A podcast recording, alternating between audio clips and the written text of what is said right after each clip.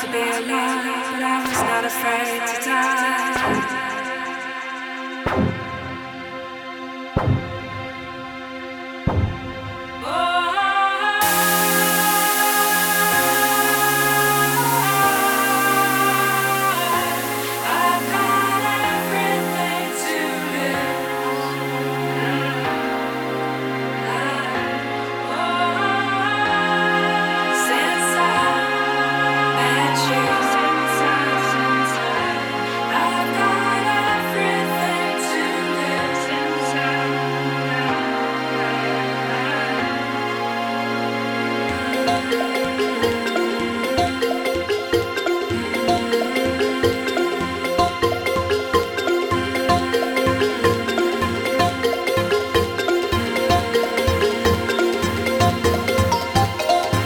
Thank you.